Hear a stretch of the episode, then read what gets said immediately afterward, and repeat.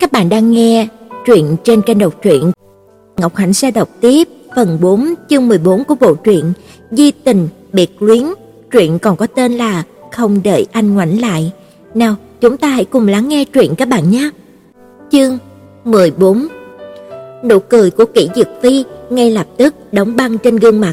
Anh nhìn cô trân trối trong suốt 10 giây, không buồn để ý đến việc xe đang chạy trên đại lộ xe cộ qua lại như mắc cưỡi. Cho đến khi một chiếc xe đang lao thẳng tới bấm còi inh ỏi, anh mới quay đầu lại, gương mặt lạnh lùng trắng bệch. "Tiểu Du, hôn nhân không phải là trò đùa, đừng có nói năng bừa bãi." "Em không đùa, em đang nói nghiêm túc."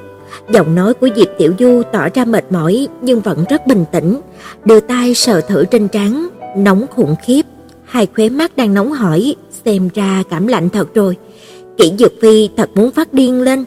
Cô không phải được ăn học rất nhiều sao? Tại sao vừa đụng chuyện đã xử sự y hệt như loại phụ nữ không hiểu biết ở ngoài đường, hễ mở miệng ra là đòi ly hôn, dùng nó để uy hiếp người khác làm theo ý mình. Ly hôn chẳng có gì ghê gớm cả, đừng ai nấy đi, vậy thôi. Nhưng rõ ràng anh đối xử với cô rất tốt, cô có lý do gì mà đòi ly hôn? Anh cố hết sức khống chế âm lượng đang tăng cao trong giọng nói của mình. "Đừng có ương bướng như vậy có được không? Có vợ chồng nhà nào mà chưa có từng xào xáo, không thể cứ mỗi lần cãi vã là lại nhặng xị đòi ly hôn."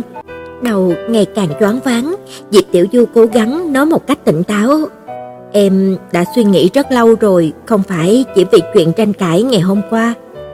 "Không phải do tranh cãi à?" Kỷ Dược Phi không còn kiểm soát được âm lượng của mình, giọng nói tăng đột quãng tám. "Thì ra em đã có mưu tính từ lâu à?" Diệp Tiểu Du mỉm cười, chống tay lên má. "Mưu tính, từ này quá nặng rồi, chẳng qua em mới cân nhắc một thời gian, chưa biết phải quyết định làm sao, bây giờ cuối cùng cũng đã có quyết định." "Kỷ Dược Phi, chúng ta không hợp nhau, thật đó." Câu nói này đã làm tổn thương lòng tự trọng của Kỷ Dược Phi. Anh tự như là phát điên, thắng xe lại giữa đường, trợn mắt nhìn trừng trừng vào cô. "Diệp Tiểu Du, tốt nhất em nên rút lại câu nói đó. Anh xem như là mình chưa từng nghe thấy. Ly hôn rồi, em dám chắc mình có thể tìm được người khác tốt hơn anh không?" Diệp Tiểu Du nhìn chằm chằm vào anh. "Sẽ không, vĩnh viễn cũng sẽ không tìm được một người nào tốt hơn anh." Trong lòng của Diệp Tiểu Du biết rất rõ, đời người có bao nhiêu cái 12 năm, đời người cũng không có được mấy mối tình đầu ngây thơ trong trắng. Tình yêu trong sáng nhất, chân thật nhất cô đều đã trao cho anh cả rồi. Ra đi không phải để tìm một người tốt hơn anh, mà là giúp bản thân thoát thai hoán cốt, tìm lại cái tôi. "Em không tìm được, nhưng anh nhất định sẽ tìm được người thích hợp với anh hơn em." Cô đau đớn nói. "Em là thiên sứ chốn nhân gian sao?"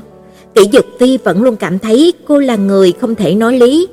"Anh đương nhiên biết mình sẽ tìm được người còn tốt hơn nhiều so với em. Không, không phải là người tốt hơn, mà là không có chuyện ai không có ai thì sẽ không sống nổi. Vì vậy tốt nhất em hãy nghĩ kỹ lại đi." Anh quýnh quáng đến độ không thể nói rõ những suy nghĩ rối rắm trong lòng mình, chỉ trơ mắt nhìn cô. Cô cười khổ. "Em đã nghĩ rất kỹ rồi, em sẽ làm theo quyết định của mình." Ngay cả cô còn có thể hạ quyết tâm từ bỏ tình yêu sâu đậm của mình, thì anh lại càng không có khó khăn gì. "Anh lại bị bỏ rơi sao?" Đầu tiên là viện viện không hiểu chuyện, lòng hiếu kỳ quá lớn, lại ham thích mới lạ. Anh không trách cô ấy, nhưng còn Diệp Tiểu Du, một người cư xử lễ độ, khôn khéo, hiểu chuyện, có bản lĩnh, có học thức, nhưng lại nói anh và cô không thích hợp. Lẽ nào người thích hợp với cô là một con mọt sách? Trong đầu cô rốt cuộc đang chứa đựng những gì? Anh có chỗ nào không tốt khiến cho cô quyết tâm muốn rời xa anh đến thế? Kỷ Dược Phi tức nghẹn họng, cơn giận cứ trồi lên tuột xuống trong lòng, không sao giải tỏa được. Lòng tự trọng khiến cho anh không thể mở miệng năn nỉ cô ở lại thêm nữa. Anh bất động nhìn cô một hồi, rồi gật đầu. "Được thôi, như em mong muốn." Mặc dù sớm đã có chuẩn bị, mặc dù việc này là do bản thân của cô tự đề nghị, nhưng mà khi nghe được lời đồng ý từ chính miệng của anh nói ra, Diệp Tiểu Du vẫn cảm thấy tê tái lòng. Cô quyến luyến nhìn theo bóng dáng của người đã quay đầu đi. Từ nay trở về sau, anh sẽ là người xa lạ. Nước mắt lưng tròng một cách bất lực, cô ngẩng đầu, cứng trắng hít thật sâu, cho đến khi mà nước mắt chảy ngược vào trong. Cảm ơn anh, ngày mai em sẽ dọn ra ngoài. Không cần vội, anh có thể ngủ lại ở công ty. Anh lạnh lùng khởi động xe, không thèm nhìn cô nữa. Giây phút này, anh bỗng dưng thấy oán hận cái vẻ ngoài bình tĩnh của cô. Có lẽ trong lòng cô từ trước đến giờ cũng chưa từng có anh. Chắc bởi vì anh là người đàn ông đầu tiên của cô, nên một người phụ nữ truyền thống như cô mới chịu lấy anh. Mấy ngày nay công ty cũng hơi bận, anh không có thời gian đi làm thủ tục. Chờ hôm nào rảnh, anh gọi điện cho em. Được, nhà cửa, tiền bạc, xe cộ, em muốn thứ gì không cần ngại, cứ nói. Cô cười lãnh đạm. Em sẽ đem theo quần áo và sách vở của mình, những thứ kia đều là của anh, em không có quyền đòi hỏi bất cứ cái gì. Em có việc làm, tự nuôi sống bản thân cũng không phải là việc khó khăn. Tùy em thôi. Cô muốn ra vẻ thanh cao thì tùy cô, xem sau này ai hối hận. Kỷ Dược Phi tức giận trả lời. Diệp Tiểu Du cắn môi, nhìn về phía trước.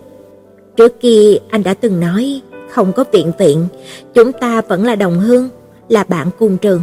Giờ cũng vậy, không còn là quan hệ vợ chồng, anh vẫn luôn là anh Phi mà em tôn trọng nhất. Cô nhỏ nhẹ nói. Thật ra điều mà cô không nói ra thành lời đó là anh vẫn luôn là người mà em yêu nhất, thương nhất. Ồ, vậy thì đúng là vinh hạnh cho anh. Anh ghét cái giọng điệu này của cô, không nhịn được đã mỉa mai cô một câu. Anh tốt, nhưng cô vẫn muốn rời khỏi anh còn gì. Diệp Tiểu Du mỉm cười, không mãi mai để bụng. Phía trước là trạm dừng đèn đỏ, bên phải có một bệnh viện. Cô cảm thấy mình không thể tiếp tục gắng gượng thêm được nữa. Cho em xuống ở đây được rồi. Anh không nói không rằng, mở cửa xe ra. Cô mím chặt môi, biết rằng sau khi xuống xe, anh và cô sẽ không còn bất kỳ quan hệ nào nữa. Anh không yêu cô, nhưng vẫn luôn quan tâm cô. Đã đi tìm cô suốt cả đêm, mà cô lại đem đến cho anh kết cục như thế này. Trong lòng cô có cảm giác áy náy, nhưng mà không hề hối hận. Tự cho phép mình lưu luyến, nhìn anh thêm một chút nữa. Tạm biệt, cô cầm túi sách, bước xuống xe. Anh không có biểu hiện nào là sẽ xoay người bỏ đi, nhìn thấy mặt cô đã bừng lên. Có phải em đang sốt không? Chóng mặt đến mức mà đứng cũng không vững nữa. Cô muốn lắc đầu nhưng mà bất lực, xua nhẹ tay, quay người, lê thân về phía bệnh viện. Đáng chết! Kỷ Dược Phi tức giận gầm lên một tiếng, trầm. Cửa xe đóng sập lại, chạy đuổi theo ngược phía trước. Cô siêu siêu vẹo vẹo bước đi trong đám đông, giống như là một người say rượu. Anh đưa tay kéo một cái, cô liền ngã nhào vào lòng anh. Nhìn thấy anh, cô cố nở nụ cười. Phiền anh đưa em đến phòng cấp cứu, em không có ổn thật rồi. Ôm cơ thể mảnh mai của cô trong lòng, anh mới phát hiện thân nhiệt của cô hiện giờ cao đến phát sợ. Em mới vừa rồi chỉ là mê sảng, nói lung tung, có đúng không? Những điều đó không phải là thật, có đúng không? Anh vui mừng một cách kỳ lạ, muốn khẳng định cho chắc hơn. Diệp Tiểu Du thở dài, tựa đầu mình lên vai anh. Cô có rất nhiều điều định nói, nhưng mà giờ phút này cô chẳng muốn nói gì cả. Cảm giác ôm ấp như thế này thật tuyệt diệu. Cô rất sợ những điều mình nói ra sẽ làm phá hỏng mọi thứ. Cô chỉ muốn thời gian cứ đứng im như thế này mãi mãi. Em vẫn ổn chứ? Anh hối hả sải bước, lo lắng bất an nhìn cô khép hờ hai mắt. Diệp Tiểu Du yếu ớt trả lời, nhưng cô biết rõ bản thân không ổn một chút nào. May này, những giây phút như vậy sẽ không còn nữa. Nhiệt độ cơ thể là 39,5 độ, đau dạ dày, cấp tính, lại còn bị thiếu dinh dưỡng. Trong phòng bệnh, bác sĩ khó hiểu nhìn hai người ở trước mặt. Thời đại bây giờ mà vẫn còn có người bị thiếu dinh dưỡng, quả là hiếm thấy. Mu bàn tay không có sát trùng kịp thời, chỉ e sau này để lại thẹo, cần chú ý không để dính nước. Dạ, Kỷ Dược Phi trả lời liên tục. Diệp Tiểu Du thì mê man nằm ở trên giường, đã rơi vào tình trạng hôn mê. Y tá đang truyền dịch cho cô. Không phải là bệnh gì nghiêm trọng, nhưng anh vẫn thấy có chút hoảng hốt. Không ngờ cô sốt cao như vậy. Ban nãy nhất định cô chỉ nói lung tung. Anh quyết định quên đi tất cả những chuyện vừa rồi, ôm chặt cô vào lòng. Anh cảm nhận được cảm giác hạnh phúc khi bị mất đi bỗng nhiên tìm lại được. Không hiểu vì sao anh không muốn ly hôn với cô. Sự thấu hiểu và trầm tĩnh của cô là tất cả những gì anh cần. Có cô ở bên, anh luôn cảm thấy vững lòng.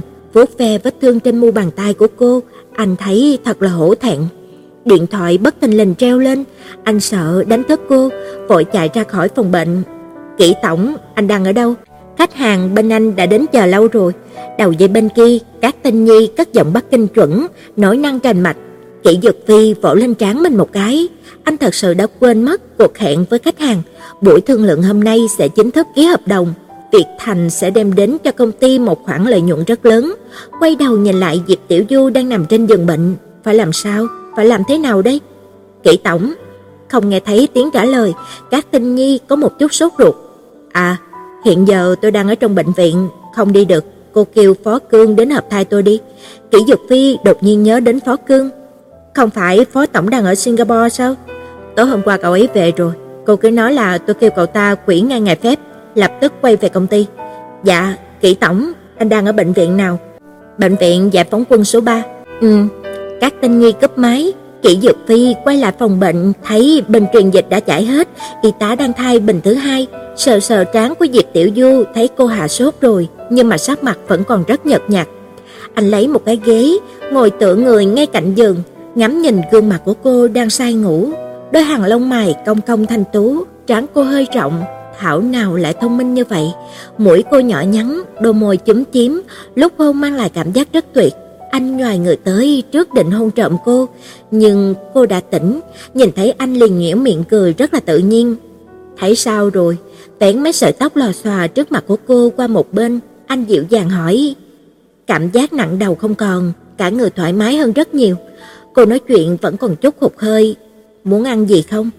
Cô lắc đầu, trong miệng khô đắng, không muốn ăn thứ gì cả, mà chỉ muốn uống nước. Anh nhận ra, bèn đứng dậy đi lấy nước. Kỷ tổng. Ngoài cửa, một người phụ nữ mặc áo khoác màu đỏ ôm sát người, giống như là một đốm lửa rực cháy bước vào phòng, chói lọi đến mức mà khiến cho người khác không dám mở mắt ra nhìn. Diệp Tiểu Du lặng lẽ xoay lưng về phía bọn họ. Trong tay của Cát Tinh Nghi cầm một túi lớn đồ ăn. Kỷ tổng, anh không khỏe sao? Giọng nói nhu mì không che giấu được sự quan tâm thấu hiểu. Sao cô lại đến đây? Công ty không phải đang rất bận sao? Kỷ Dược Phi mất tự nhiên, quay đầu nhìn sang Diệp Tiểu Du. Cát Tinh Nghi vốn thông minh, sớm đã nhìn thấy người phụ nữ nằm ở trên giường kia là một nữ sinh có dáng vẻ nhỏ nhắn, mảnh dẻ. Cô mỉm cười đầy tự tin. Phó tổng tới rồi, em cũng bảo trợ lý tới giúp. Nghe nói anh ở bệnh viện, sao em có thể ngồi yên được, nên là vội phóng xe tới đây ngay. Trên đường đã vượt tới mấy cái đèn đỏ. Cô le lưỡi một cách tinh nghịch. Kỷ tổng, sau này anh phải đền bù lại tất cả cho người ta đó nha. Đúng rồi, em có làm mấy món Pháp mà anh thích ăn nè, còn có nước trái cây vừa mới ép nữa. Em vốn định mang đến công ty làm bữa sáng cho anh, nhưng thấy anh không đến nên đã đem hết sang đây. Kỷ Dược Phi sốt ruột không ngừng, nháy mắt ra hiệu cho cô ngậm miệng lại, nhưng cô lại cong đôi môi mọng đỏ của mình lên, tỏ vẻ như là không hiểu gì. Sao vậy, Kỷ tổng? Kỷ Dược Phi thất bại thở dài. Cảm ơn ý tốt của cô quay về công ty đi, tôi phải ở lại với vợ tôi. Trong chừng cô ấy truyền dịch. Hả? Là vợ anh bị bệnh sao? Cát Tinh Nhi vội bịt miệng ra vẻ thất thố, rồi hạ thấp giọng. Thật ngại quá, em không biết. Sớm biết thế này, em đã chọn những thứ khác để đem đến. Thôi được rồi, Cát Tinh Nhi bình thường lão luyện là thế, sao bây giờ lại trở nên ấp úng như vậy? Kỷ Dược Phi khó chịu ra lệnh tiễn khách. Dạ, em về đây. Nếu Kỷ tổng có gì cần thì cứ gọi cho em, bất kể lúc nào. Cô ta bỏ lại một câu đầy mờ ám rồi bỏ đi. Tiểu Du đi đến bên giường cô. Kỷ Dược Phi tỏ vẻ ái nái ngồi xuống. Diệp Tiểu Du âm thầm lau đi những giọt lệ nơi khóe mắt, dùng toàn bộ ý chí quay ngồi lại. Cô không thể lại tiếp tục nhắm mắt làm ngơ, quyến luyến sự chăm sóc của anh. Nếu không, cô chỉ có thể tiếp tục hết lần này tới lần khác đối mặt với tình huống vừa rồi. Từ nhỏ, em đã luôn hy vọng có một người sẽ yêu em vô điều kiện. Không phải vì em khôn khéo, hiểu chuyện. Không phải vì em thông minh, có năng lực. Không phải vì em có học thức. Cũng không phải vì em hiền lành, ân cần, chưa từng phạm sai lầm, cho nên mới được người khác yêu thương. Anh cũng biết, em mất cha từ khi mà còn nhỏ. Mẹ một mình khổ cực nuôi nấng em trưởng thành. Từ rất nhỏ, em đã học được cách quan sát sắc mặt của người khác. Làm việc gì cũng luôn cẩn thận, suy tính để mẹ được vui lòng, giảm bớt phần nào gánh nặng trên vai của mẹ, không để cho bản thân làm sai việc gì. Em muốn mình mãi mãi là niềm tự hào của mẹ. Nhưng ở sâu thẳm bên trong, em vẫn là một đứa con gái bình thường, cũng tham lam, cũng ích kỷ, cũng mơ mộng. Em không quan tâm chồng em tiền của giàu có như thế nào, cũng muốn tìm một người có thể bao dung em, chỉ vì em là Diệp Tiểu Du, chứ không phải vì bất kỳ điều gì khác. Và yêu em bằng tất cả trái tim. Trong tim anh Phi đã có người mình yêu. Em biết em không có hối hận vì đã lấy anh, nhưng mà em kiệt sức rồi. Anh Phi, chúng ta kết thúc đi. Cô không phải mê sảng nói bừa, cô nói rất thật lòng. Kỷ Dược Phi bất lực ngồi trên ghế, không nghĩ ra lời lẽ nào để mà trả lời. Yêu cầu của cô không cao, nhưng anh dường như là không thể đáp ứng nổi. Nhưng Viện Viện đã đi rồi, anh thì thầm nói. Sau này rồi sẽ có một người khác có thể khiến cho anh Phi yêu thêm một lần nữa. Dù đã rất nỗ lực, nhưng cô vẫn thất bại. Kỷ Dược Phi cười khổ. Là anh chưa đủ tốt, cô mới nghĩ đến chuyện ra đi. Anh đã hiểu. Tiểu Du, xin lỗi anh. Không cần nói gì hết, anh Phi. Cô đưa tay vỗ nhẹ lên vai anh. Dòng lệ vừa lao đi đã lại tuôn trào. Cũng là một đoạn hồi ức. Em không có hối hận. Tiểu Du, em có từng quan tâm tới anh không? Anh mong đợi nhìn cô. Hiện giờ điều này đã không còn quan trọng. Cô chỉ có thể trả lời như vậy, quay đầu đi, không muốn thừa nhận tình cảm của mình. Sau này e rằng cũng không thể tìm lại được. Kỷ Dược Phi nghe thấy tiếng cô khóc, không kìm được ôm chặt cô vào lòng, nhưng cô lại đẩy anh ra. Anh Phi, từ nay về sau hãy để cho chúng ta từ từ thích nghi. Anh đi đi, em muốn một mình yên tĩnh. Kỷ Dược Phi rút tay về, lặng lẽ đứng dậy, nhìn chằm chằm vào tấm lưng quật cường của cô. Một giọt lệ âm thầm lan dài trên mặt của anh. Chương 15. Có đôi khi con người ta không thể kiên cường nổi. Vừa hạ sốt, cơ thể rất yếu ớt, mới cử động một chút mà mồ hôi đã chảy đầm đìa, càng khỏi phải nói đến cơn đau dạ dày cứ thỉnh thoảng lại tái phát. Trời vào cuối thu, trong phòng cấp cứu của bệnh viện, người bị cảm lạnh rất nhiều, giường bệnh kín mít. Truyền dịch xong, Kỷ Dược Phi đưa Diệp Tiểu Du về nhà. Hay Diệp Tiểu Du thở dài, mệt mỏi nhìn những quả tiết qua văn trang trí quanh chiếc đèn chùm trên trần nhà. Hai người sắp ly hôn lại phải ở chung một căn phòng. Rốt cuộc không biết đây là mùi vị gì nữa. Cô đề nghị sẽ ngủ ở phòng dành cho khách. Anh dùng ánh mắt không có chút biểu cảm gì mà nhìn cô, rồi bế cô đi thẳng vào phòng ngủ. Gối bông mềm mại, ráp giường trắng tinh, chăn bông thiêu qua, những thứ này không ngừng nhắc cô nhớ rõ anh và cô đã từng ngủ chung trên một chiếc giường. Mặc dù không trải qua những đêm đam mê cuồng loạn, nhưng ít nhiều cũng là ôm nhau cùng ngủ. Một loại cảm xúc mờ nhạt, không rõ ràng, quyện vào hơi ấm vấn vít này cũng khiến cho người ta khó lòng quên được. Cô không nén được vành mắt lại đỏ ửng lên, sợ anh đẩy cửa bước vào. Cô nằm xoay người vào trong, mặc cho những giọt nước mắt lan dài ướt gối. Cô đã nói muốn dọn ra ngoài, nhưng bộ dạng hiện tại của cô như vậy, có lẽ vừa bước xuống tới dưới lầu thì đã lăn ra xỉu mất rồi. Hơn nữa, trong thời gian ngắn cũng không thể nhanh chóng tìm được chỗ ở. Sống ở Bắc Kinh đã nhiều năm, nhưng cô không có lấy một người để mà mình có thể tâm sự cởi mở, không có lấy một người có thể tận tình giúp đỡ khi mà mình gặp khó khăn. Tính của cô trầm lặng, qua lại với người khác cũng chỉ là thờ ơ lãnh đạm. Giờ phút này mới biết có một người bạn thân là quan trọng như thế nào. Ít nhất bây giờ cô có thể qua đó ở nhờ. Anh ở bên ngoài, điện thoại bàn và di động treo rồi cướp rồi treo liên tục không ngừng. Anh nãy giờ vẫn luôn bận bịu dặn dò điều gì đó với người ở trong điện thoại. Đợi cô uống xong ly sữa, ăn xong một ít thức ăn, anh nói phải ra ngoài một lát sẽ quay về ngay. Nghe thấy tiếng đóng cửa, cô từ từ thở ra, bước xuống giường, chống vào tay vịn cầu thang đi xuống phòng khách. Chân giống như là không phải của mình nữa, điều khiển như thế nào cũng không thể đi thẳng được. Thật sự phải dùng sức chín trâu hai hổ mới có thể lết tới chỗ sofa trong phòng khách ngồi xuống. Tay ôm ngực, ổn định lại nhịp tim đang đập loạn xạ. Cô cuối cùng cũng thấm thía được ý nghĩa của câu bệnh đến như là núi đổ. Buồn bã nằm dài trên sofa, cô bắt đầu thấy oán hận sự vô dụng của bản thân. Không phải cô ngoan cố, mà cô sợ bản thân sẽ mềm lòng. Nếu tiếp tục ở lại, cô sẽ tiếp tục khát vọng thứ tình yêu không dành kia. Chỉ có rời khỏi đây, cô mới có thể hoàn toàn buông tay. Về phía trường học đã không còn tiết dạy, còn 3 ngày nữa là phải tới trình diện với bên Thanh Qua. Cô mong sao trong 3 ngày này sẽ tìm được phòng trọ, chuyển chỗ ở xong, đồng thời cũng hoàn tất luôn thủ tục ly hôn với anh nữa. 24 tuổi, cô đã nếm trải được hương vị của hai chữ ly hôn là sự thất vọng đến nhường nào. Ly hôn không phải là ngõ cụt, càng không phải là kết cục của đời người, mà là không còn sự lựa chọn nào khác.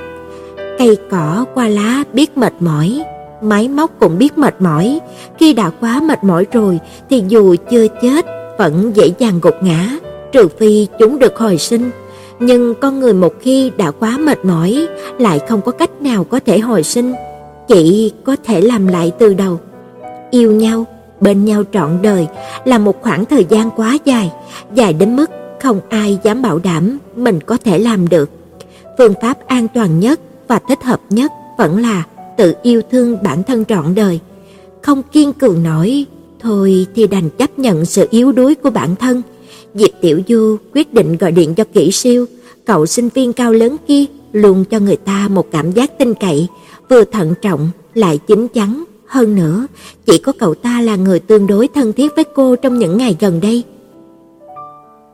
Điện thoại vừa treo thì đã có người bắt máy. Cô chưa kịp mở miệng, cậu ấy đã hỏi nguyên một tràng: "Cô à, tay cô thế nào rồi? Rốt cuộc có phải đã bị cảm không? Trong người thấy thế nào? Hiện giờ cô đang ở đâu?" Trong lúc đau ốm lại có người ân cần hỏi han, lòng cô thoáng chốc ấm lại. "Kỷ Siêu, ngày mai em có tiết học không?" "Bây giờ em cũng không có tiết." "Không có tiết, phải giúp tôi đến văn phòng môi giới nhà đất, xem thử gần Thanh Qua hay là Đại học B có căn phòng nhỏ nào cho thuê hay không. Nếu như có người yêu cầu ở ghép cũng được, nhưng nhất định phải là nữ. Khi nào thì cô dọn đi." Giọng nói của Kỷ Siêu điềm tĩnh, cũng không thắc mắc nguyên do cô dọn ra ngoài. Diệp Tiểu Du âm thầm biết ơn vì điều này. "Trong vòng 3 ngày, cô muốn dọn đi, em có thời gian giúp cô không?" "Dọn ngay cũng được, chỗ em ở khá phù hợp với những gì cô nói. Em nhường nó cho cô, em đi tìm chỗ ở khác." Cô khẽ cười. "Không cần chuyển tới chuyển lui đâu, em giúp cô tìm chỗ khác đi, một phòng là được rồi. Đồ đạc của cô không nhiều nhưng mà nhất định phải sạch sẽ. Em đến rước cô." Mặc dù rất muốn rời khỏi đây, nhưng tự hiểu rõ sức khỏe của mình, cô lắc đầu nói: "Không được, hiện giờ cô căn bản không thể đi ra ngoài." "Rốt cuộc là cô bị làm sao?" Anh căng thẳng hét toáng lên. "Không có gì, vẫn ổn, chỉ là bị cảm nặng, vừa mới hạ sốt, cơ thể vẫn còn hơi yếu, ngày mai sẽ khỏe lên thôi. Trong phim Cuốn Theo Chiều Gió, người ta đã nói như vậy, cô cũng đã tin như vậy." "Không được, em không có yên tâm, em đến đưa cô đi." Có lẽ Kỷ Siêu cho rằng cô đang trong tình cảnh nước sôi lửa bỏng, giọng nói sốt ruột. Cô do dự một lúc. "Được rồi, trước khi trời tối chúng ta sẽ liên lạc lại, tạm thời tới khách sạn ở một đêm vậy. Bây giờ cô còn phải thu dọn một số đồ đạc." "Cô có ổn không?" Kỷ Siêu không yên tâm. "Ổn mà," cô khẳng định. Đồ đạc của cô rất ít, vài bộ quần áo, một chồng sách. Cô không có thích thú nhồi bông hay là đồ trang sức. Ngoại trừ sách, tất cả đồ đạc của cô chỉ cần 2 túi sách là đủ đựng. Thực tế là cô không nhấc nổi đống sách kia, mấy quyển sách tư liệu ở văn phòng cũng có, thôi thì cứ bỏ lại vậy. Nhìn lại 4 bức tường của cái nơi đã từng gọi là nhà này, nó quá sang trọng nhưng cũng quá lạnh lẽo. Nếu như có thêm một đứa trẻ hoặc là một người già cùng sống, có lẽ mới là một ngôi nhà đúng nghĩa. Trong nửa năm kết hôn, hai người chưa từng cố ý tránh thai nhưng mà cho tới nay vẫn chưa có tin gì. Có lẽ ông trời biết rõ cô và anh không sống lâu dài với nhau nên không muốn để cho đứa bé bị tổn thương. Mẹ cô thì thích sự yên tĩnh ở thị trấn nhỏ, từ chối không lên đây sống. Người nhà của anh thì do bận rộn công việc cũng chưa từng ghé qua. Anh lại đi công tác liên miên, cuối cùng chỉ có mình cô quanh đi quẩn lại với 4 bức tường của ngôi nhà này. Bây giờ phải phẩy tay nói lời tạm biệt rồi. Kỷ Dược Phi về. Trong phòng khách có 2 cái túi hành lý. Diệp Tiểu Du ngồi trên sofa uống sữa, mắt nhìn ra ngoài cửa. Cô mặc bộ đồ rộng rãi chuẩn bị để ra ngoài, sắc mặt tái nhợt nhưng mà thần sắc rất kiên định. "Tiểu Du." Anh ngồi xuống bên cạnh cô. Cô quay đầu nhìn sang, mỉm cười. Hai người đối mặt nhau, nhìn sâu vào mắt của nhau một hồi lâu. Diệp Tiểu Du thở dài quay đi. Cơ thể của em vẫn còn yếu, khoan hả đi. Anh lấy tay sờ nhẹ lên trán cô, nhỏ nhẹ nói. Việc cô vội vã bỏ đi khiến cho cảm giác thất bại trong lòng của anh dâng trào. Cô không dám ngẩng đầu lên. Em đỡ nhiều rồi, không có việc gì đâu.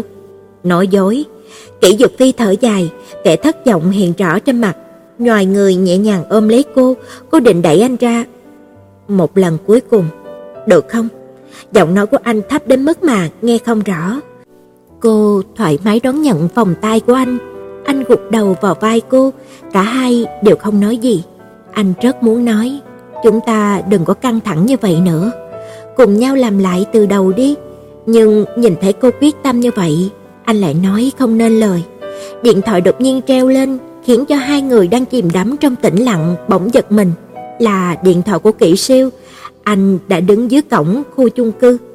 Anh Phi, em đi đây. Diệp Tiểu Du đứng dậy, đưa mắt nhìn một vòng quanh nhà, đè nén nỗi quyến luyến dâng trào trong tim. Cúi người xách túi lên. Anh tiễn em. Anh đỡ chiếc túi, nắm lấy tay cô. Cô không từ chối, kéo lê đôi chân mềm nhũn, không chút sức lực của mình theo anh đi ra cửa. Bóng dáng anh tuấn của Kỷ Siêu đã thấp thoáng từ xa. Anh lịch sự hướng về phía của Kỷ Dược Phi gật đầu, nhận lấy túi hành lý đặt vào trong chiếc xe hơi, chẳng biết tìm ở đâu tới, rồi lại quay sang đỡ Diệp Tiểu Du. Kỷ Dược Phi lạnh lùng hất tay của Kỷ Siêu ra, tự mình mở cửa, đỡ Tiểu Du ngồi vào trong. Tiểu Du, nhớ giữ gìn sức khỏe. Kỷ Dược Phi vỗ nhẹ lên vai cô, sau đó đi thẳng, không buồn ngoảnh lại. Diệp Tiểu Du mím môi, buộc bản thân phải nhìn thẳng về phía trước. Kỷ Siêu nhún vai, lên xe, thắt dây an toàn cho cô, không hề thắc mắc rốt cuộc đã có chuyện gì xảy ra với cô. Đến khách sạn gần trường đi, Kỷ Siêu. Có thể ở chỗ của em. Không, cô muốn ở khách sạn. Cô kiên quyết. Đêm đầu tiên không có Kỷ Dược Phi bên cạnh, cô sợ mình sẽ không quen, cũng có thể sẽ trở nên thất thường. Bộ dạng như vậy cô không muốn để cho bất kỳ người nào nhìn thấy. Kỷ Siêu không tiếp tục đo co nữa, vững vàng lái xe đi. Cô khép mắt, chìm dần vào khoảng không tĩnh lặng. Rất lâu sau cũng không nói lời nào. Cảm giác mệt mỏi, cả người nhẹ hẫng, lâng lâng, lại thêm choáng váng trao đảo. Cô cũng không rõ xe đã đi đến đâu, chỉ cảm thấy thân thể như là đang trôi bồng bềnh, không ngừng bị xô đẩy, trôi dạt về nơi xa, giống như là bay lên tận bầu trời đêm, nhìn đâu cũng đều là những ngôi sao lấp lánh. Cô cố gắng mở mắt ra, trước mắt là một khoảng tối đen, chỉ có vài tia sáng yếu ớt xa xa lọt qua cửa sổ. Đây là đâu vậy? Cô thì thầm, dai trán vẫn cảm thấy đầu nặng trịch. Khách sạn tỉnh rồi sao? Bên cạnh có ai đó nghiêng người sang, ngóc đầu dậy nhìn cô xem xét. Kỷ Siêu à? Diệp Tiểu Du buột miệng gọi. Cô ngủ thiếp đi trên xe, em không nỡ kêu cô dậy. Cô nói không muốn đến chỗ của em đành phải đưa cô đến khách sạn. Cô ngủ lâu lắm rồi sao? Giờ là 2 giờ sáng. Giật mình tỉnh giấc sau giấc ngủ chập chờn. Cô khó xử khi mà nhận ra là mình và Kỷ Siêu đang nằm cùng trên một chiếc giường. Diệp Tiểu Du mím môi không nói gì. Đầu còn choáng váng không? Có cần ngủ thêm chút nữa không? Kỷ Siêu hỏi một cách tự nhiên và ân cần. Diệp Tiểu Du biết nếu như lúc này cô tỏ vẻ ngại ngùng với tính cách cao ngạo lạnh lùng của Kỷ Siêu, chẳng khác gì là sỉ nhục cậu ta. Cô gật đầu, thật sự cảm thấy mơ màng và mệt mỏi. Cô lẳng lặng nằm xuống giường, cảm nhận sự tồn tại của Kỷ Siêu cạnh ở bên mình. Cảm ơn em, Kỷ Siêu. Cô không tìm được ai khác giúp đỡ. Nên làm như vậy. Ngủ đi. Ẩn trong lời nói là sự dịu dàng của một người đàn ông trưởng thành. Ngủ ngon. Lúc này đây cô không biết phải đối mặt với Kỷ Siêu như thế nào. Bị cậu ấy mấy lần bắt gặp tình cảnh khốn đốn của mình, lại còn dựa dẫm vào cậu ấy một cách khó lý giải. Nhưng cô làm sao có thể quên Kỷ Siêu chỉ là một sinh viên của mình. Diệp Tiểu Du từ từ nhắm mắt lại. Hình ảnh của Kỷ Dược Phi cứ lởn vởn hiện lên trong đầu của cô. Giờ phút này anh đang làm gì? Cô nhớ đến cô không? Mà nhớ thì sao chứ? Giờ hai người đã không còn chút liên quan gì đến nhau nữa rồi. Sau này anh sẽ có bạn gái, có tình nhân, cũng có thể sẽ có vợ. Phụ nữ thích anh đầy ra, anh sẽ không có cô độc. Cô không phải là Viện, luôn có một chỗ đứng trong trái tim của anh. Cô chỉ là một cơn gió, thổi qua không rồi sẽ chẳng để lại chút dấu vết nào. Lặng lẽ rơi lệ, sợ quấy rầy giấc ngủ của Kỷ Siêu, Cô mím chặt môi, cố đè nén tiếng nấc nghẹn ngào. Bỗng nhiên cô cảm thấy Kỷ Siêu nhích lại gần mình. Cô nhắm nghiền hai mắt, nhưng ngăn không được dòng lệ đang tuôn trào. Bên cạnh bỗng rộng rãi, sau đó cô nghe thấy tiếng nước chảy, rồi có một chiếc khăn lông nhẹ nhàng lau đi những giọt lệ trên mặt cô, rồi cô bị ôm chặt trong vòng tay rộng lớn. Khóc đi, khóc xong trong lòng sẽ dễ chịu hơn một chút. Anh đưa tay vuốt ve gương mặt và mái tóc của cô. Sau này, tự do rồi, cô sẽ có thể có nhiều sự lựa chọn tốt hơn. Lúc đó cô sẽ thấy nỗi đau bây giờ không là gì cả. Cô không hiểu làm thế nào mà Kỷ Siêu có thể đoán ra được, nhưng cô không có tâm trạng để gặng hỏi, chỉ mặc sức mà khóc. Khóc đến khi mà sức cùng lực kiệt, khô họng, khản tiếng. Thấy cô không còn khóc nữa, Kỷ Siêu nhẹ cả người, kéo chăn qua, rồi vòng tay ôm cô. Hai người cứ như vậy mà nằm. Cô mệt mỏi quá, cần có một chỗ dựa. Vùi mặt mình vào trong ngực của Kỷ Siêu, nhẹ nhàng cảm nhận được sự dịu mát trên cơ thể của cậu ấy. Ngày hôm sau, cô thức dậy trong vòng tay của Kỷ Siêu. Mở mắt ra, điều đầu tiên cô nhìn thấy chính là nụ cười thấp thoáng trên gương mặt kia. Cô một lần nữa vùi mặt mình vào trong ngực của Kỷ Siêu, cảm nhận vòng tay mát lạnh của cậu ấy, rồi mới từ từ trở mình ngồi dậy. Cảm ơn em, Kỷ Siêu. Diệp Tiểu Du không biểu hiện bất kỳ tình cảm nào khác. Cô chân thành nói. Anh gà lại nút áo khoác, mỉm cười. Em cũng có ý đồ mà. Cô không hiểu, ngẩng đầu nhìn lên. Chuyện dài lắm, khó có thể nói rõ. Để mỗi người tự nhận thức đi. Bây giờ em chở cô đi ăn một bữa sáng thật ngon, sau đó đi tìm phòng để cho cô có một không gian riêng biệt. Diệp Tiểu Du bắt đầu một cuộc sống mới thôi. Trên gương mặt lạnh lùng của anh lộ ra những nét dịu dàng. Cô ngước đầu lên, hít một hơi thật sâu, cũng mong mọi chuyện sẽ như những gì mà Kỷ Siêu vừa nói. Trong khi cô còn đang ngẩn người, Kỷ Siêu đã cầm túi xách, kéo tay cô, mỉm cười rời khỏi khách sạn. Chương 16. Dù sao thì mọi chuyện cũng đã rồi. Những gì nên nói đều đã nói, còn những câu không thể nói ra vẫn cất kỹ tận đáy lòng. Kỷ Dược Phi nâng ly rượu, nốc sạch một hơi. Phó Cương là một thính giả tuyệt vời, không lên tiếng chỉ trích, cũng không nói những lời động viên giả tạo, chỉ lặng lặng ngồi chăm chú nhìn Kỷ Dược Phi. Thật ra, Kỷ Dược Phi không cần một thính giả quá nghiêm túc, anh chỉ muốn tìm một người có thể lắng nghe tiếng lòng của mình, chứ không cần lời góp ý của bất kỳ một người nào. Cho một ly nữa, Kỷ Dược Phi kêu thêm rượu từ người phục vụ. Diệp Tiểu Du đi rồi, vừa mới hạ sốt, cơ thể vẫn còn yếu, nhưng lại kiên quyết đòi đi. Muốn giữ cũng giữ không được. Lát nữa khi mà trở về, cả ngôi nhà rộng lớn chỉ có một mình tôi. Có lẽ tôi nên ở lại đây tìm kiếm một mục tiêu khác. Có lẽ chắc được ai đó về nhà đêm nay sẽ khiến cho tôi không quá cô đơn, buồn chán. Ở bàn bên cạnh có một cô gái cử chỉ mờ ám. Đã mấy lần nâng ly mời rượu Kỷ Dược Phi. Cô ả có thân hình nóng bỏng, rất hấp dẫn. Chỉ là Kỷ Dược Phi không buồn để ý tới. Ừ, ý tưởng cũng không tồi. Xem ra cô Diệp bỏ đi rất là đúng lúc. Có phải anh đợi ngày này đã lâu rồi không? Phó Cương mỉm cười nói, nâng ly nhấp một ngụm. Bỏ rơi cô vợ yêu ở nhà, chạy đến cái nơi ánh sáng chập chờn này để nghe người bạn chí cốt rút bầu tâm sự. Nhưng Kỷ Dược Phi đâu có cần anh an ủi, anh ta dường như đã bình phục rồi. Đợi à? Ánh mắt của Kỷ Dược Phi hơi mơ hồ, trả lời không ăn nhập gì với câu hỏi. Sao phải đợi? Có đợi thì cô ấy cũng không có quay về. Chỉ là tôi không thể nào hiểu nổi, cô ấy làm sao có thể nói ly hôn là ly hôn ngay được. Người ta nói cuộc hôn nhân nào cũng thường vướng phải cái vết 7 năm, nhưng chúng tôi chỉ mới kết hôn được có nửa năm thôi mà. Tôi thật sự là một kẻ nhàm chán đến như vậy sao? Hai người đã nói chuyện rõ ràng với nhau chưa? Phó Cương từng rất ngưỡng mộ Kỷ Dược Phi khi thấy anh lấy được một người phụ nữ thông minh, xinh đẹp như vậy. Cô ấy nói đã quá mệt mỏi, nói chúng tôi không có hợp nhau. Kỷ Dược Phi gục đầu, dáng vẻ chán chường. Xét về điều kiện mà nói, nếu có phải chia tay thì người mở miệng trước nên là anh mới đúng. Điều kiện của anh tốt như vậy, đi tới đâu cũng đều có đối tượng nổi bật. Các cô gái tương tư nhung nhớ anh có cả đống, nhưng lần nào anh cũng một mực chung thủy với cô. Vậy mà cô lại là người mở miệng đòi ra đi trước. có phải bị một vố rất là đau không? Phó Cương cười lớn. Kỷ Dược Phi thẳng thắn gật đầu. Không phải vì anh ưu tú mà tất cả phụ nữ trên thế giới này đều phải thích anh, biết chưa? Nhưng mà anh cũng không phải là quá già, muốn lấy vợ, nuôi tình nhân hay làm gì đi nữa đều sẽ có người tự động lao đầu vào. Anh còn than thở cái gì? Phó Cương nói đùa. Rất có lý, nhưng bây giờ trong đầu của anh chỉ toàn là hình bóng của cô, làm gì có tâm trạng mà tìm người phụ nữ nào khác.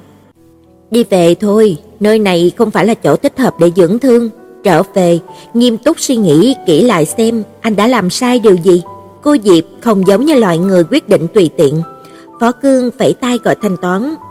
Phó Cương, cậu nói xem có phải cô ấy đã nhanh chóng quên tôi không? Kỷ Dược Phi hỏi một cách ngờ vực. Phó Cương đỡ lấy thân hình loạng choạng sắp ngã của Kỷ Dược Phi, lôi anh ra khỏi quán bar, gọi một chiếc taxi, nhét Kỷ Dược Phi vào trong xe. Yêu hay hận đều là những vết đau khắc sâu trong tim, không dễ gì bôi xóa được, trừ khi cô ấy không yêu cũng không có hận anh. Vậy lại là chuyện khác. Về nhà rồi mơ một giấc mơ đẹp đi, anh bạn chán đời của tôi. Nói xong liền đóng sập cửa lại, không thèm ngó tới ánh mắt đầy vẻ mong đợi của Kỷ Dược Phi. Phó Cương còn phải chạy vội về nhà với cô vợ yêu của mình. Anh không muốn tiếp tục nghe Kỷ Dược Phi nói năng lộn xộn nữa. Kỷ Dược Phi thở dài khó hiểu. Đây mà là đáp án sao? Anh đi đâu đây? Bác Tài hỏi. Trường Đại học B. Kỷ Dược Phi buột miệng nói. Đến khi phát hiện ra là mình nói nhầm, anh cũng không buồn sửa lại. Hai bên đường, những ngọn đèn nê ông lung linh rực rỡ, nhưng anh vẫn thấy cô đơn, trống trải. Từ giây phút mà Diệp Tiểu Du ra đi, trái tim của anh bỗng trở nên trống rỗng. Trước đây bọn họ vẫn thường xuyên, không gặp nhau một tuần hay là nửa tháng, anh cũng không thấy nhớ nhung gì. Vậy mà hiện giờ cô mới đi có một ngày, tâm trí của anh liền hoang mang, bất định. Gần nửa đêm, chỉ có hai ngọn đèn trên cánh cổng trường Đại học B là còn sáng, một bóng người cũng không thấy. Lúc này cô đang ở đâu? Toàn bộ đồ đạc mà cô đem theo, chỉ có vài bộ quần áo, tất cả những thứ có liên quan đến anh cô đều để lại. Dường như chỉ có như vậy mới xóa sạch được những dấu vết về anh trong cuộc đời của cô. Cô thà lang thang ngoài đường, cũng không chịu sống chung với một mái nhà với anh. Việc gì cô phải cố chấp như vậy? Kỷ Dược Phi đau khổ thở dài, thất vọng nói với bác Tài địa chỉ nhà mình. Ly sữa cô uống vẫn còn nằm trên bàn chưa dọn đi, trong bếp cũng chẳng có nấu nướng gì. Chẳng còn câu chào đón ân cần. Anh về rồi à? Có chăng chỉ là một ngôi nhà lạnh lẽo, vắng ngắt. Những lúc anh không có ở nhà, cô một mình cô độc về đây sẽ cảm thấy như thế nào? Kỷ Dược Phi bỗng nhiên rất muốn hỏi cô chuyện này. Ngôi nhà quá yên tĩnh. Ngồi trên sofa, Kỷ Dược Phi với tai bật tivi lên để cho âm thanh lấp đầy sự trống trải của căn phòng. Nhưng anh không có cách nào khiến mình tập trung vào các chương trình đang chiếu. Anh đi vào phòng sách. Cô vẫn thường ở trong này viết luận văn, đọc sách. Anh mở máy tính lên, trên màn hình là một cô gái tay cầm bó hoa tươi, ngẩng đầu nhìn lên trời, ánh mắt mênh mang. Ra đi quá vội vã, tư liệu của cô vẫn còn để lại trong thư mục. Đều là những tài liệu chuyên ngành, anh lần lượt mở thử, có một file ở đoạn cuối có viết một bài thơ. Anh bỗng chốc sững sờ. Làm sao để anh gặp được em? Vào khoảnh khắc, em xinh đẹp nhất vì điều này. Em đã cầu xin trước mặt Phật Tổ suốt 500 năm. Xin Ngài cho chúng ta kết thành mối nhân duyên. Phật Tổ biến em thành một cây hoa, mọc bên vệ đường nơi anh thường đi qua. Dưới ánh mặt trời, những bông hoa trên cây đua nhau khoe sắc. Mỗi một đóa hoa đều là nguyện vọng kiếp trước của em.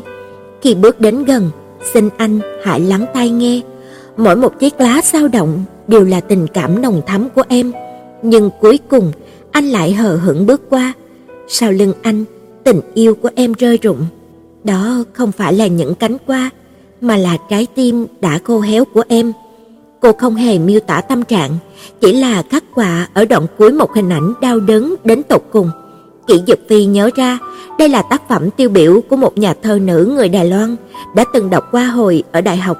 Tập thơ của cô ấy bán rất chạy, nội dung mà các tác phẩm khắc họa mà cõi lòng đau khổ vì tình yêu thầm kín của một người con gái. Vì sao Diệp Tiểu Du lại có bài thơ này? Chẳng lẽ trong lòng của cô thầm yêu một người nào đó?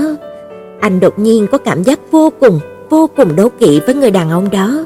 Anh tắt máy tính, quay trở về phòng. Trước khi chìm vào giấc ngủ, trong đầu anh lại hiện lên bài thơ kia. Người học khoa toán không phải đều rất là lý trí ư? Vì sao cô lại không như vậy? Cô, người con gái anh quen biết từ khi mà còn nhỏ, người phụ nữ anh lấy làm vợ được nửa năm, anh chua xót nhận ra mình thật sự không hiểu cô một chút nào. Việc tìm nhà của Tiểu Du diễn ra vô cùng thuận lợi. Kỷ Siêu đọc được thông tin cho thuê nhà đăng trên mạng, cô dựa theo đó mà tìm tới. Căn nhà nằm ở lầu 3 của một tòa chung cư cũ gần Đại học Thanh Qua. Nhìn xuôi nhìn ngược đều thấy rất là vừa ý, ở ghép với người khác, giá cả cũng hợp lý, điện nước củi lửa đều chia ra mà tính, thật sự là rất được. Người bạn cùng phòng họ Cao, tên chỉ có một chữ Thiến, nghĩa là xinh đẹp. Người cũng như tên, rất xinh đẹp, dáng người cao ráo, ăn mặc rất có phong cách, giống như là trân châu, không chói sáng, không bắt mắt nhưng mà cũng đủ để thu hút người khác. Cô là người Quảng Châu nhưng nói được tiếng phổ thông, là một người mẫu chuyên nghiệp nhưng không mấy nổi tiếng, có hoàn cảnh khó khăn nhưng sở hữu một giọng nói rất là ngọt ngào. Diệp Tiểu Du có một yêu cầu, hai người ở chung thì được nhưng không được dẫn đàn ông về nhà qua đêm, như vậy rất là bất tiện. Ha, Cao Thiến bật cười, chị mà để ý đến chuyện này e rằng sẽ không tìm được chỗ ở mất. Nhưng không sao, mai mà bạn trai của em đang ở Hải Nam, chẳng lẽ chị vẫn còn là... Không, Diệp Tiểu Du đỏ mặt, chị đã từng kết hôn, chỉ là cảm thấy không quen. Chị mới ngần này tuổi mà đã kết hôn rồi sao? Cao Thiến nhìn cô trân trân. À, sợ không lấy được chồng, nên có người chịu lấy thì lấy thôi. Nhưng bây giờ mới phát hiện ra, nếu vẫn chưa có thật lòng thì không nên tiến tới hôn nhân. Diệp Tiểu Du nói về những chuyện đã qua một cách nhẹ nhàng, qua loa. Cao Thiến gật đầu tỏ vẻ thấu hiểu, không hỏi gì thêm. Ai cũng có chuyện riêng tư, nói ra lại thấy chua xót, không nghe thì hơn. Ừ, được thôi, em sẽ cố gắng không đưa đàn ông lạ về nhà, nhưng lúc bạn trai của em đến thì sẽ ở lại đây. Diệp Tiểu Du gật đầu, không phải cô để ý, mà là nhà của phụ nữ độc thân, có đàn ông xa lạ tới lui, không hay tí nào.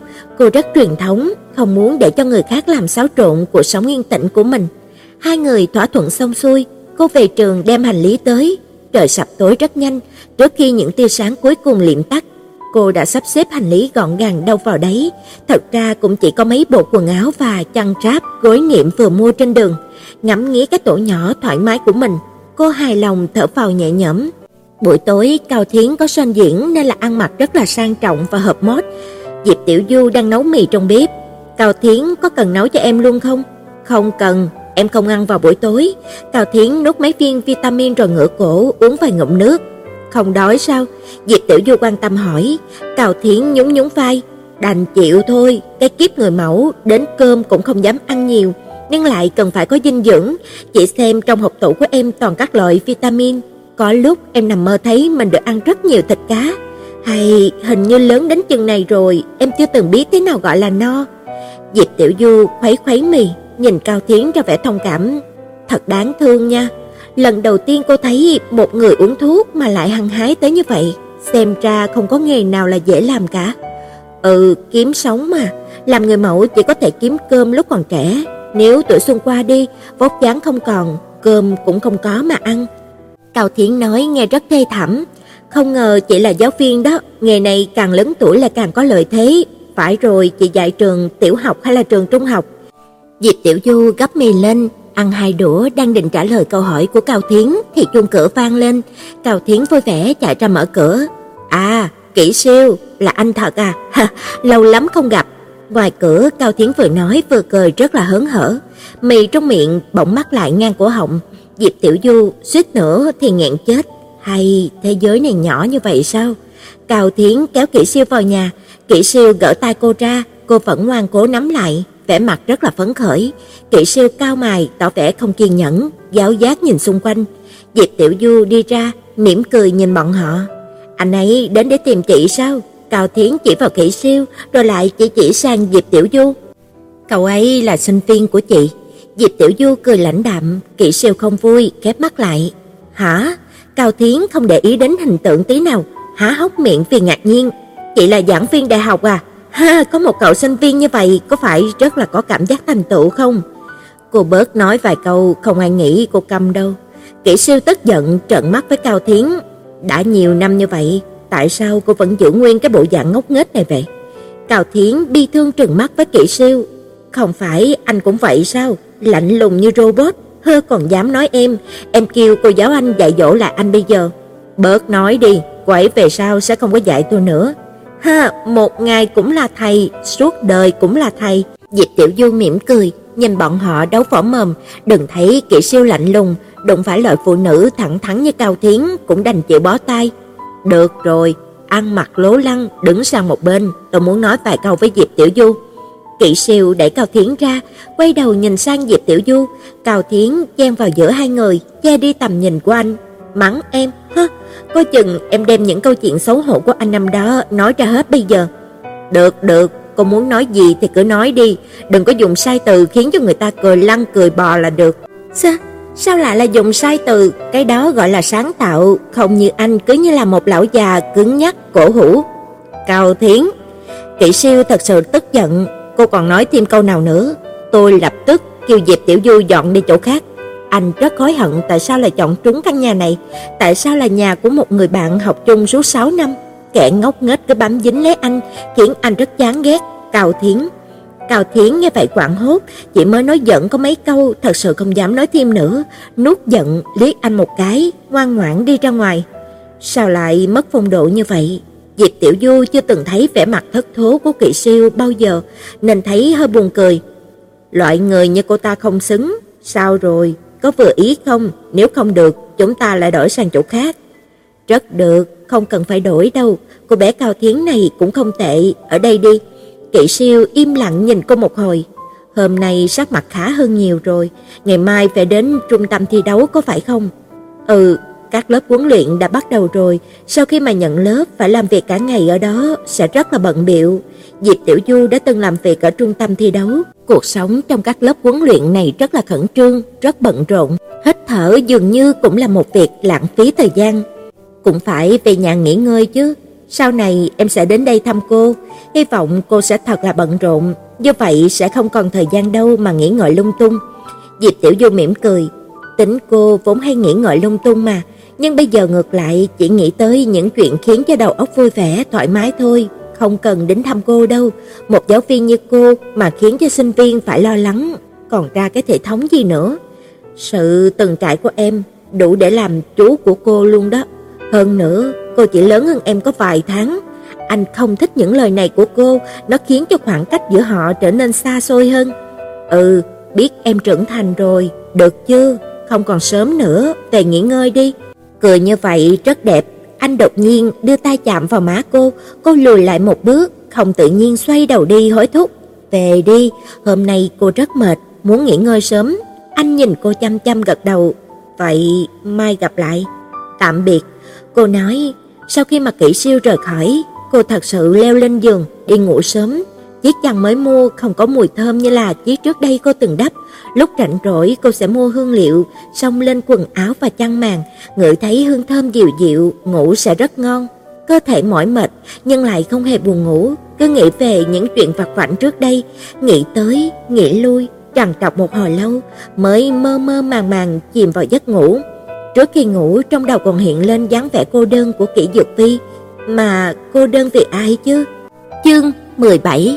Khu đào tạo toán học của trung tâm Olympic là một tòa nhà nhỏ nằm sâu bên trong khuôn viên của trường Đại học Thanh Qua, vây quanh bởi một rừng cây long não. Trời gần sang đông, nhưng những cây long não vẫn xanh như là đang độ xuân về, khắp nơi căng tràn nhựa sống. Diệp Tiểu Du đến đây đã được vài hôm, càng ngày thì càng thích nơi này. 7 giờ, Diệp Tiểu Du đúng giờ đi vào lớp, tất cả học sinh của lớp tập huấn đều đã có mặt. Là một trợ giảng, công việc của cô chủ yếu tập trung vào việc hướng dẫn sau giờ học. Do việc nhận lớp của các vị giáo sư nổi tiếng hầu như chỉ là công việc làm thêm, có quá nhiều lớp phải dạy, công việc ngập đầu, vô cùng bận rộn, yêu cầu về thời gian rất là nghiêm ngặt, họ không thể có mặt thường trực tại trung tâm. Học sinh của lớp tập huấn đều là tinh anh, trong những tinh anh, mỗi một cá nhân đều rất là ưu tú, không dễ gì đối phó. Nhưng với tính tình khiêm tốn, hòa đồng, Diệp Tiểu Du lại rất được yêu thích. Cả đám tinh anh kia ai nấy đều bị cô thu phục, trở nên ngoan ngoãn, dễ dạy. Hôm nay có một vị giáo sư từ nước ngoài đặc biệt được mời đến giảng dạy. Nghe nói vị này là một người lai Tây đến từ Đại học Yale, còn từng được đề cử giải Nobel toán học. Đám tinh anh này cũng rất là nhiều chuyện, tụm năm tụm ba, bàn tán xôn xao.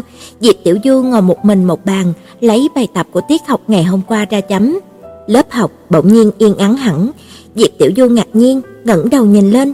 Trước bảng đen không biết từ khi nào đã xuất hiện một người đàn ông cao lớn, phạm vỡ, bộ đồ tây ôm vừa người, làm lộ ra thân hình hoàn hảo. Anh đang xoay lưng, viết tháo lên bảng.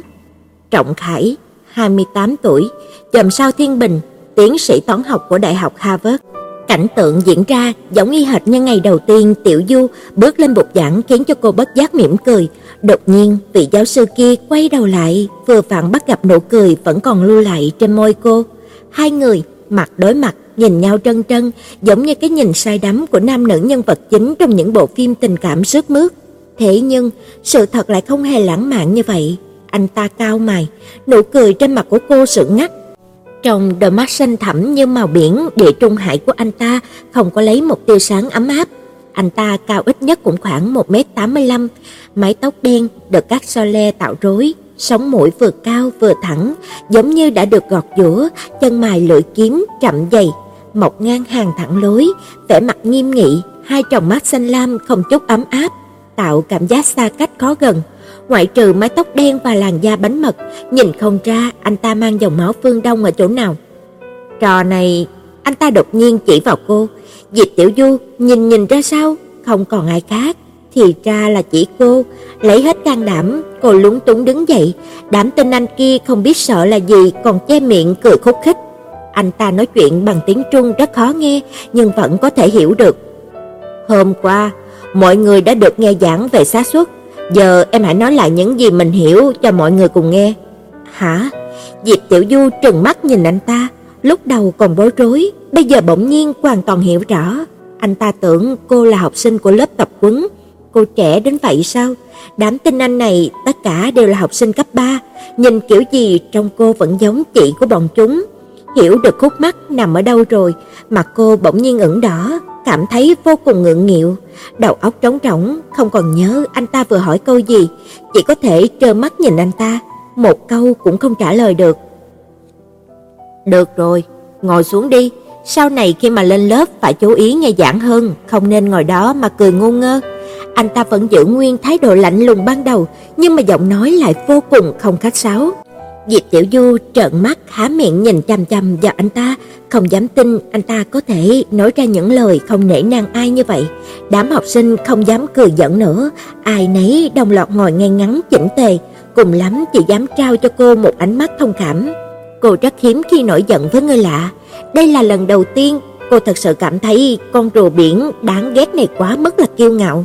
Rùa biển là hải quy, hải âm với hải quy là từ nước ngoài về, dùng để chỉ những người học tập ở nước ngoài xong quay về nước làm việc. Anh ta không nhìn cô nữa, quay đầu đi bắt đầu tiết học. Thời gian của anh ta rất là quý giá, nên không cho phép người khác lo ra trong giờ học. Tốc độ giảng bài của anh ta cũng rất nhanh, không tập trung tinh thần, căn bản không theo kịp tư duy của anh ta. Mặc dù không chấp nhận được cách xử sự của người này, nhưng Diệp Tiểu Du vẫn phải thừa nhận bài giảng của anh ta không chỉ bao quát toàn diện mà còn có chiều sâu. Cô đã từng nghe rất nhiều bài giảng của các vị giáo sư nổi tiếng, nhưng chưa từng gặp người nào như anh. Học thức uyên bác, tư duy nhanh nhẹn, lại còn có thể dùng cách nói đơn giản, thông dụng để làm sáng tỏ những vấn đề học búa, phức tạp. Thì ra, anh ta hoàn toàn có tư cách để mà kênh kiệu như vậy. Ok, tiết học hôm nay đến đây thôi. Có gì thắc mắc, nói trợ giảng liên hệ với tôi. Nói trắng ra là anh ta không chấp nhận tư vấn riêng cho ai hết. Đám học sinh đồng loạt nhìn sang cô. Diệp Tiểu Du giật mình ngẩng đầu lên. Ý anh là... Ánh mắt của Trọng Khải lạnh nhạt, không có ý định lặp lại một lần nữa. Diệp Tiểu Du bỏ lửng câu hỏi, khẽ gật đầu, cầm lấy sắp bài tập, chuẩn bị ra khỏi lớp. Khoan đã, anh ta gọi cô lại. Sao cô lại chọn vào lớp tập huấn này? Dĩ nhiên là tôi dựa vào quan hệ để mà vào, cô mỉm cười nói. Anh ta nhếch nhẹ khóe môi, nhưng mà cơ mặt lại không hề động đậy, nhún vai như là một quý ông, không nói gì thêm. Tiểu Du có thể nhận ra đó không phải là một nụ cười. Với cả bao tử cồn cào, Diệp Tiểu Du đi vào căng tin. Căng tin ở trung tâm đào tạo trước giờ vẫn luôn hoạt động theo kiểu tự phục vụ, khá nhanh chóng và tiện lợi. Đúng là quan gia ngõ hẹp. Cô không ngờ vị đại giáo sư kia cũng chịu hạ mình xuống cái căng tin nhỏ này mà ăn cơm, vả lại còn đích thân đi lấy cơm nữa chứ. Cô không muốn vì anh ta mà làm ảnh hưởng đến khẩu vị của mình. Cầm khai cơm, làm bộ như là không thấy anh ta, xoay người đi sang hướng khác. Nào ngờ, anh ta lại không chịu buông tha. Hai, ánh mắt của anh ta xanh trong như là mặt biển, phẳng lặng như là mặt gương. Đáng tiếc, vẻ mặt lạnh lùng vô cảm đã phá hỏng loại cảm xúc này. Cô hờ hững nhìn anh ta. Giáo sư Trọng, giám đốc trung tâm đào tạo ở bàn bên cạnh, mỉm cười bước tới. Anh ta hơi cúi người, coi như là chào hỏi. Giám đốc chỉ sang Diệp Tiểu Du. Anh đã gặp cô giáo Diệp chưa? Vẻ mặt của Trọng Khải chăm chú, ánh mắt nghiêm nghị, môi mím chặt lại. Cô giáo già. Giám đốc lắc đầu. Là Diệp, chữ Diệp trong Diệp Lục. Cô Diệp chính là trợ giảng của lớp tập huấn, là một giảng viên rất là ưu tú, do chúng tôi đặc biệt mời từ Đại học B sang. Trọng Khải gật đầu, không có chút gì gọi là lúng túng biết lỗi, dĩ nhiên càng không có ý định xin lỗi, chỉ gật đầu một cái rồi xoay người bỏ đi. Diệp Tiểu Du cũng không hy vọng anh ta sẽ xin lỗi mình, cho nên không hề thấy thất vọng chút nào. Từ trước đến nay, những kẻ đã học đến trình độ cao đều có cái gì đó khác với người bình thường. Ông trời luôn sắp đặt rất là công bằng. Một khi mở cho bạn một cánh cửa chính thì nhất định sẽ đóng lại một cánh cửa sổ của bạn. Loại người như Trọng Khải thì cánh cửa sổ tôn trọng người khác đã bị đóng lại rồi. Tiểu Du chọn đại vài món nhẹ và một chén canh rồi ngồi xuống một góc. Dạ dày thỉnh thoảng vẫn quặn đau. Mỗi một cơn đau lại nhắc cho cô nhớ tới sự tồn tại của Kỷ Dược Phi. Cô chưa từng hạ quyết tâm quên anh đi, nhưng cũng không dám nghĩ về anh quá nhiều. Kỷ Dược Phi và cô xa nhau đã được một tuần. Trong thời gian này không ai gọi điện cho ai, dường như chia tay là chuyện rất là tự nhiên, mới đó mà đã thích nghi được ngay. Có lẽ Kỷ Dược Phi là vậy, nhưng cô thì không.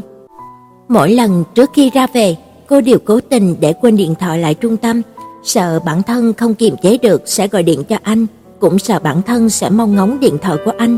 Rồi hôm sau, cô vội vàng chạy đến trung tâm. Việc đầu tiên là kiểm tra điện thoại của mình. Đáng tiếc, người muốn gọi điện thoại quấy rầy cô lại vô cùng ít ỏi, trừ vài số điện thoại lạ quắc. Ban đầu, cô là người đòi ly hôn, nhưng nếu anh hứa từ nay về sau, trong tim anh, trong đầu anh đều chỉ có mình cô sẽ ở lại, vĩnh viễn ở lại bên anh. Tiếc là anh không nói, cô cũng không thể quay đầu. Cuộc sống có khổ sở hơn nữa thì cũng chỉ có thể cắn răng chịu đựng mà thôi. Gắp mấy miếng, thở dài, tâm trạng bỗng dưng trùng xuống. Cô buồn đũa không muốn ăn nữa. Cô Diệp, núi băng ngồi xuống vị trí đối diện. Nhiệt độ lập tức hạ thấp, gương mặt của cô sượng đi. Bất đắc dĩ đành chịu thiệt một chút, nặn ra một nụ cười gượng gạo. Chuyện hôm nay không phải lỗi của tôi, tại cô nhỏ con, ngồi chung với đám học sinh.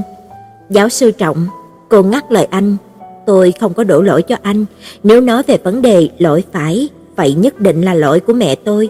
Bà đã không sinh ra tôi với thân hình cao to lực lưỡng, xuất hiện ở chỗ nào cũng khiến cho người ta không dám coi nhẹ. Cho nên anh không có lỗi gì hết. Trọng Khải cứng đờ cả người, nhìn cô khoảng 10 giây rồi nói, tôi không cố ý.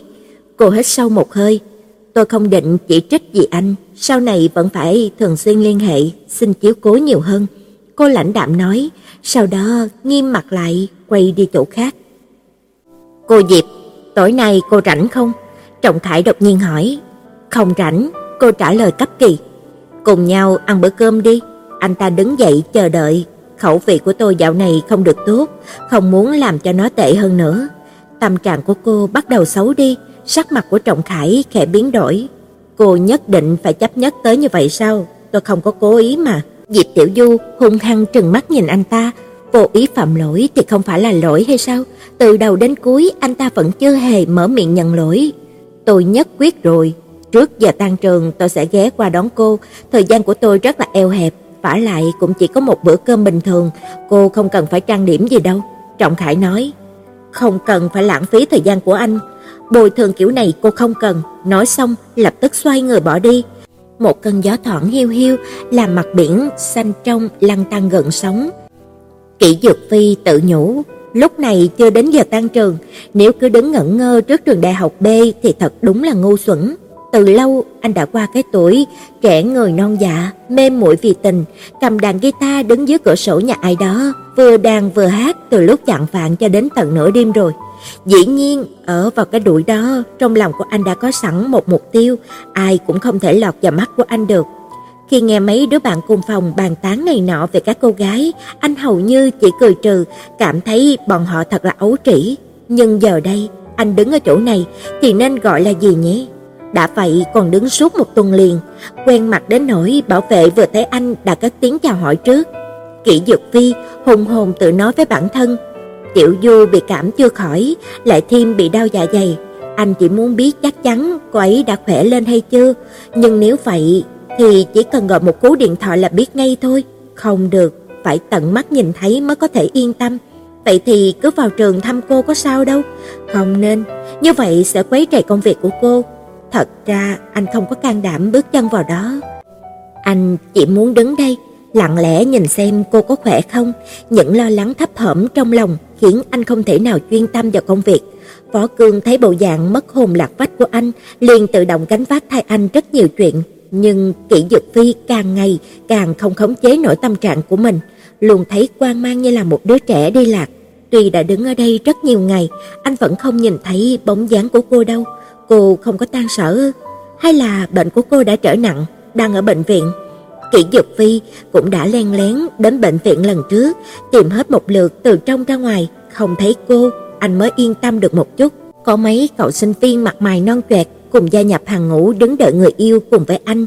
Hay nhìn mình cả người phục sức, hàng hiệu từ đầu tới chân, thế mà lại đi làm một việc chẳng ra làm sao, còn nói cái gì mà nhân tài của giới kinh doanh.